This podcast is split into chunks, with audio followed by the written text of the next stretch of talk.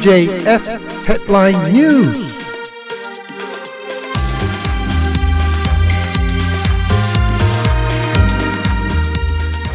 2024年1月1日月曜日です。明けましておめでとうございます。時刻は8時8分になりました。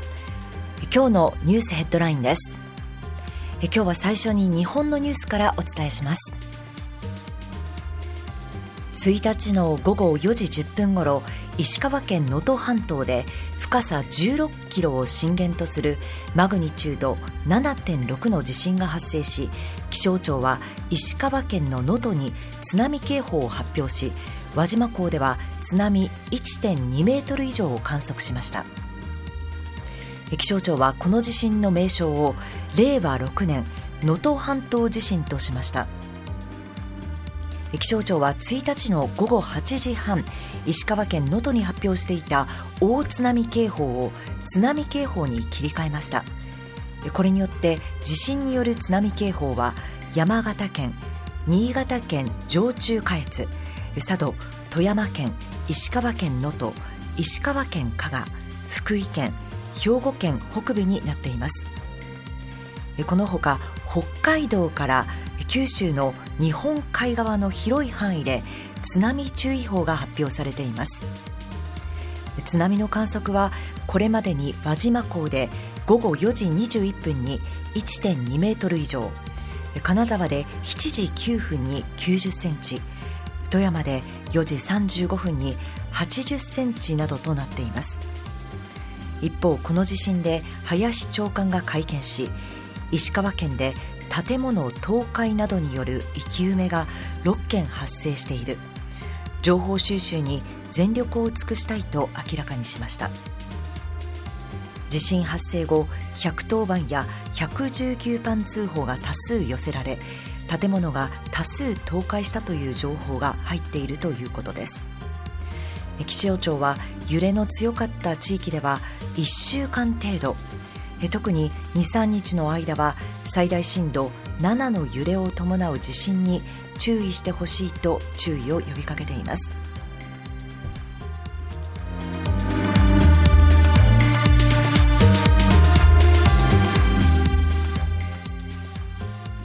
次のニュースです。アメリカ軍はコンテナ船を襲撃していたイエメンの新イラン武装組織フーシ派のボート3隻を沈め乗組員を殺害したと明らかにしました。アメリカ中央軍によりますと31日中東の航海を航行中のシンガポール船籍のコンテナ船から風刺派の小型ボート4隻から攻撃を受けていると救助を求める連絡がありました。小型ボートはコンテナ船に向けて発砲しながら接近し乗船を試みていたということです。出動したアメリカ軍のヘリコプターに対しても発砲してきたため応戦しボート3隻を沈め乗組員を殺害したとしています。風刺派の報道官は31日この交戦で乗組員10人が死亡したと明らかにした上でアメリカはこの犯罪の結果とその影響を負うことになると述べ報復を示唆しました。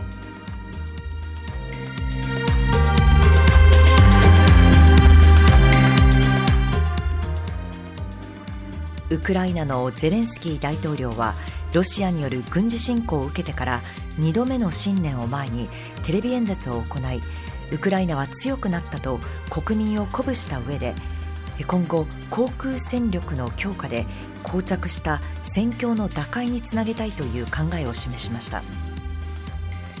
ゼレンスキー大統領は31日新年を前にしたテレビ演説を行いこの1年を振り返りました。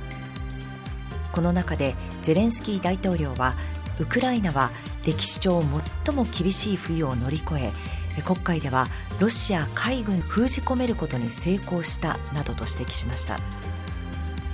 その上で欧米からの供与を受けて導入するとしている F16 戦闘機についてウクライナ軍のパイロットがすでに操縦訓練を開始していることを明らかにした上で敵は私たちの怒りを目の当たりにするだろうと強調しました。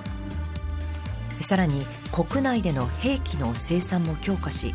2024年中に少なくとも100万機の無人機を生産するという約束を繰り返し表明しました。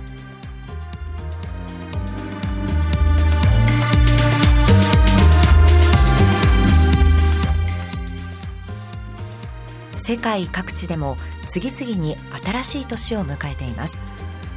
国や地域それぞれの事情を抱えての新年となりました。年明けすぐに総統選が行われる台湾の台北市では高さ500メートルのビルから色とりどりの花火が勢いよく噴き出しました。またタイのバンコクではおよそ2000機のドローンが夜空を舞いカウントダウンイベントを彩りました。伝統的な踊りが披露される中新年も迎えた瞬間には5万発余りの花火が打ち上げられました。一方で今も戦闘が続いているパレスチナ自治区ガザの難民キャンプでは家族を失った人や怪我をした人らがテントの中わずかな明かりで身を寄せ合って新しい年を迎えていました。オリンピックの発祥地ギリシャではパルテノン神殿が打ち上げられた花火に照らされ神秘的な姿を見せています。今年オリンピック・パラリンピックが開かれるフランス・パリでは凱旋門前のシャンゼリーゼ通りに数十万人の市民や観光客が集まりオリンピック開催に向けた盛り上がりを見せていました。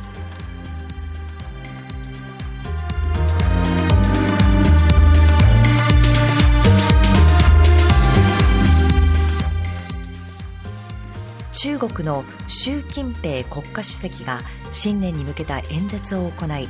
2024年に建国75周年を迎えるにあたって祖国統一は歴史的必然だと強調しました。習主席は31日夜国営放送のテレビ演説で2023年を振り返り高質品質で新しく柱になる産業が急速に台頭しているとした上で中国経済は嵐の中でも強化されていると強調しました。その一方で一部の企業が直面した経営の重圧や一部の人々が遭遇した雇用や生活の困難を深く懸念していると不安視される経済について認識を示しました。また2024年に建国75周年を迎えるにあたって祖国統一は歴史的必然だとした上で台湾海峡両岸の同胞は手を携え民族再生の偉大な栄光を分かち合うべきだと台湾統一への強い意志を示しました。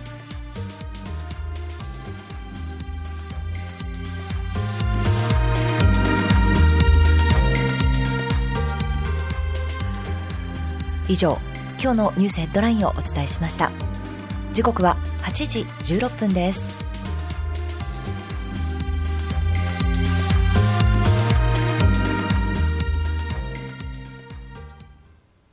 TJS Sports.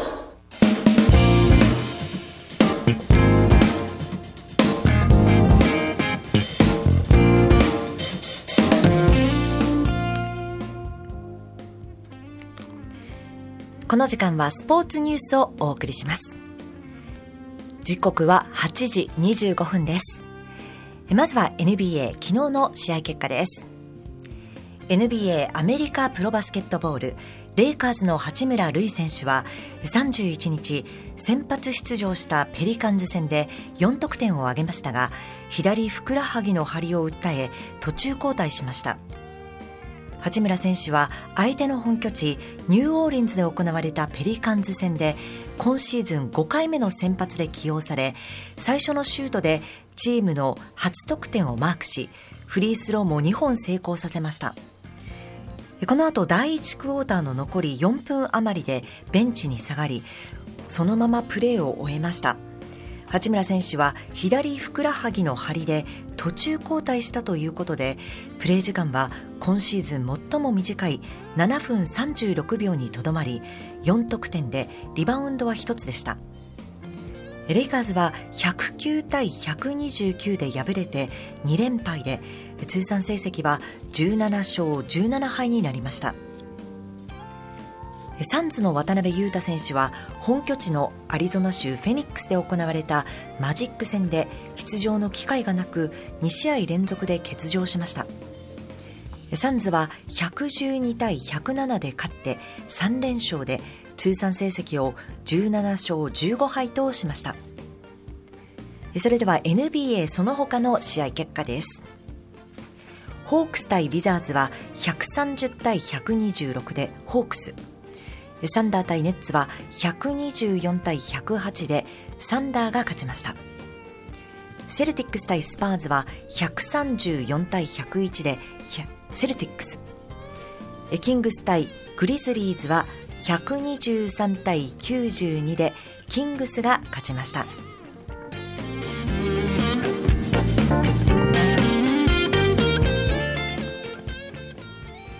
続いては NHL ナショナルホッケーリーグ昨日の試合結果です。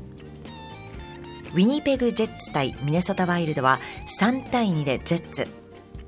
ボストンブルーインズ対デトロイトレッドウィングスは5対3でブルーインズ。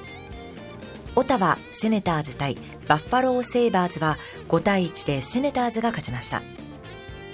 ピッツバーグペンギンズ対ニューヨークアイランダーズは3対1でペンギンズ。タンパベイライトニング対モントリオールカナディアンズは4対3でライトニング。エドモントン・オイラーズ対アナハイムダックスは7対2でオイラーズが勝ちました。カルガリー・フレームス対フィラデルフィア・フライヤーズは4対3でフレームス。コロラド・アバランチ対サンノゼ・シャークスはアバランチが3対1で勝ちました。ダラス・スターズ対シカゴ・ブラックホークスは8対1でダラス・スターズが勝っています。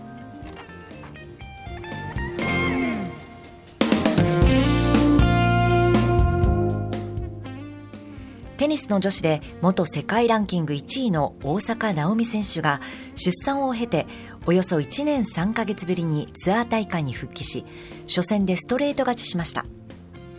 元世界1位で四大大会を4回制した26歳の大坂選手は去年7月第一子となる女の子のシャイちゃんを出産しました。おととし9月を最後にツアー大会から遠ざかっていましたが去年10月から練習を再開し先月末からオーストラリアのブリスベンで始まったツアー大会にエントリーしていました。そして1日1回戦で世界83位ドイツのタマラ・コルパチュ選手との母親となって迎える復帰初戦に臨みました。大坂選手はセットカウント2対0でストレート勝ちで2回戦に進み母親となってのテニス人生の新たなスタートを勝利で飾りました。大坂選手は1月14日に開幕する全豪オープンで四大大会に復帰する予定です。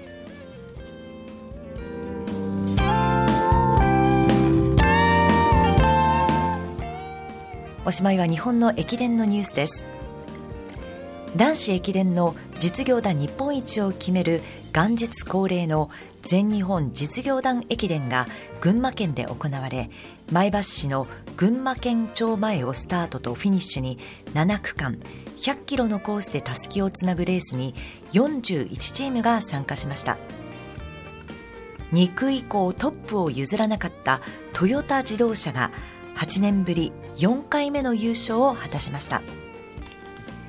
以上スポーツニュースをお伝えしました。時刻は8時31分です。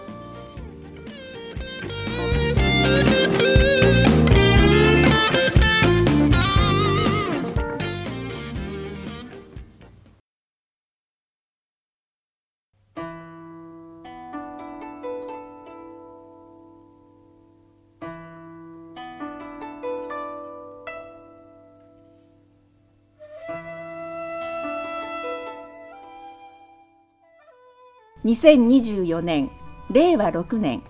在ロサンゼルス日本国総領事館曽根健康総領事の新年インタビューをお送りします。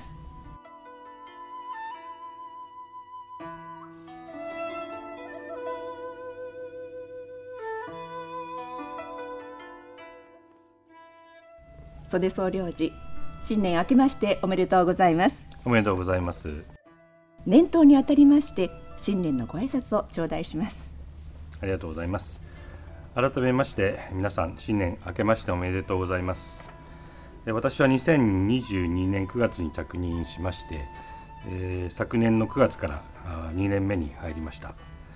この間、えー、大変多くの方々に、えー、お目にかかるとそれを目指して、えー、取り組んでまいりました。実際在留邦人の皆さん日系コミュニティの皆さんそして日本との関係を大切にしておられる多くの方々こういった方々にお会いさせていただきまして皆さんから大変温かく迎えていただきました。そういった温かいお気持ちに改めて感謝したいと思います。在ロサンゼルス総領事として昨年はどのような年でしたでしょうか？そうですね。2023年、まあ、あの大変忙しく過ごさせていただきました、えーと、日本とアメリカとの関係ではやはり年末に入ってきたビッグニュース、えー、大谷翔平選手のドジャースへの、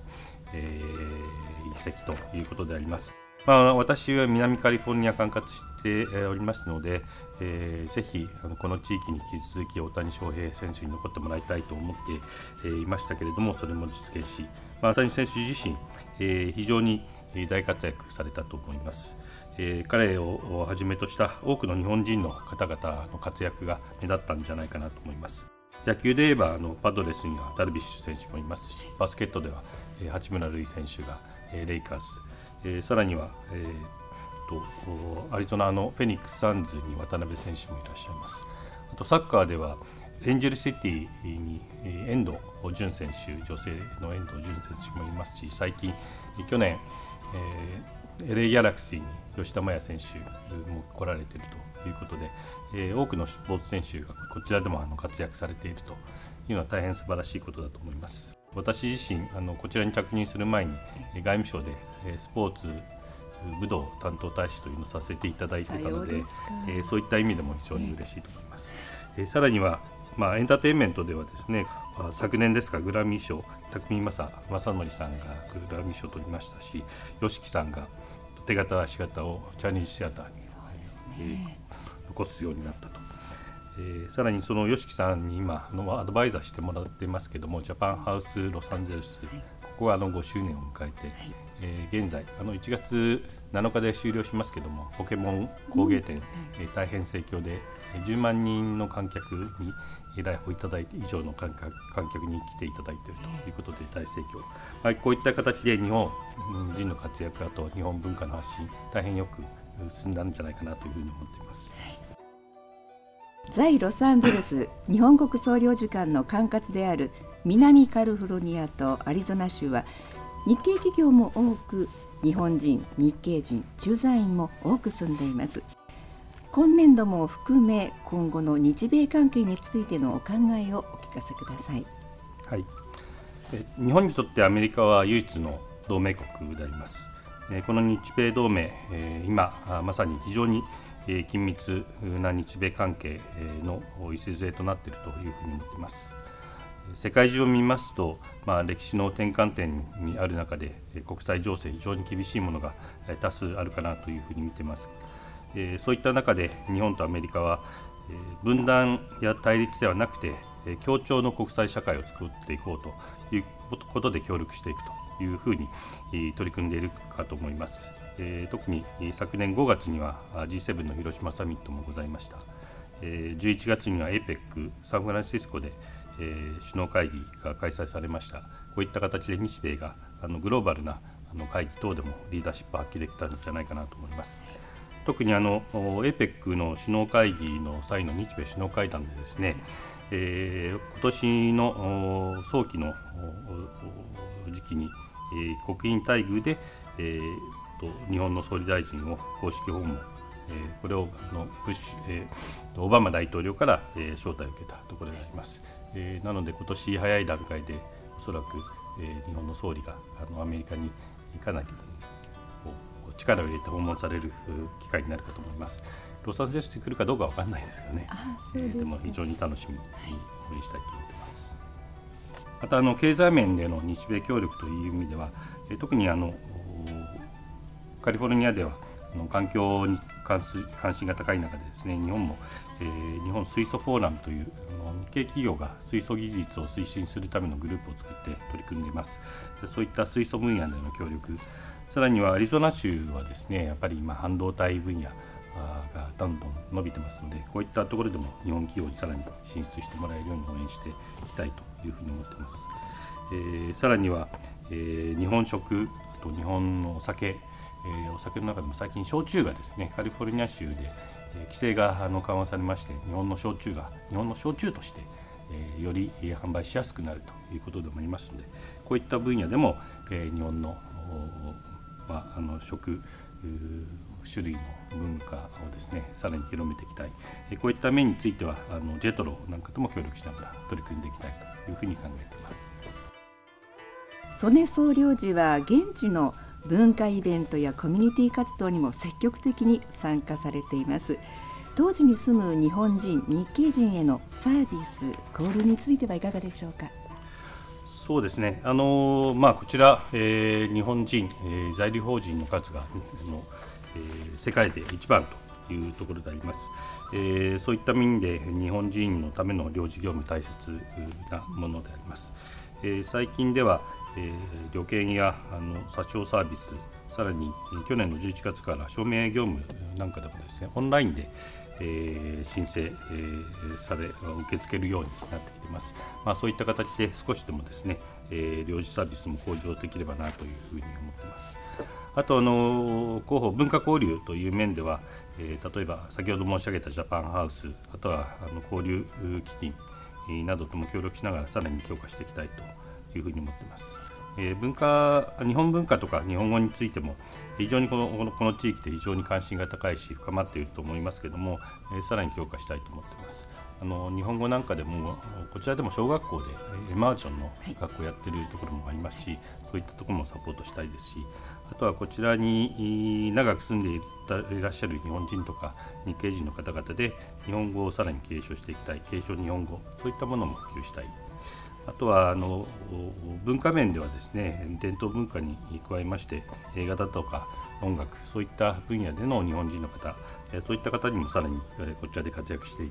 けるようにですねサポートしたいなというふうに思ってます。あと実は2024年はあの日米観光交流年ということで位置づけられてまして、まあ、観光面でもさらに関係強化したいと思ってます。これはあのこちらに日本えー、政府観光局 JNTO がございますのでそういったとことも連携しながら、えー、いろんな日本のですね、えー、メジャーなの観光地だけじゃなくて、え、地方の観光地にも来てもらえるえー、さらにはあのこちら姉妹都市もたくさんありますのでそういった姉妹都市の交流そんなものも広がっていければなというふうに思っています。最後にあのこちらあの日系人非常にたくさんらっしゃいますのでそういった日系人の方々のリーダーがさらに日本との関係で取り組んでいただけるように応援したいと思います。昨年の11月にあのワシントン DC で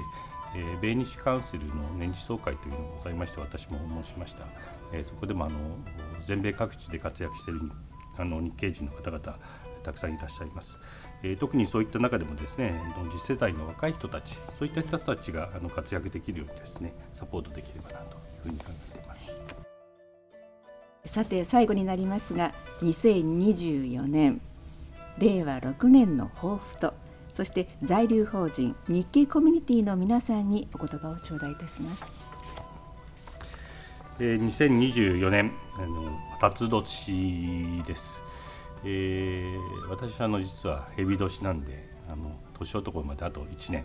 という感じになってきましたあえて年は申しませんがそれなりの年齢になってきているとまあそういった中でもやはりあの若い人たちですねさらに活躍していただけるようにあのこちらでさらに取り組んでいきたいというふうに考えています。えー、まあ今年も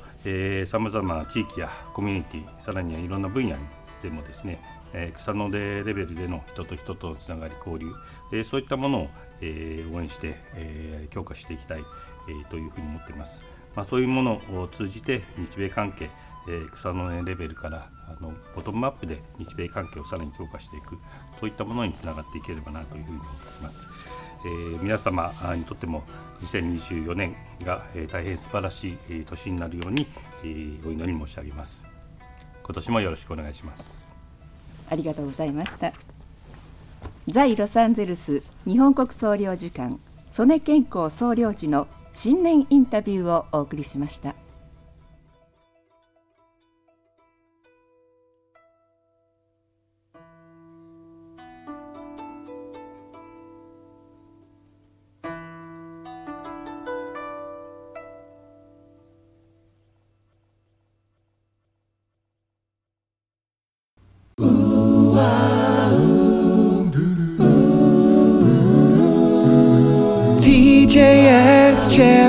ruins.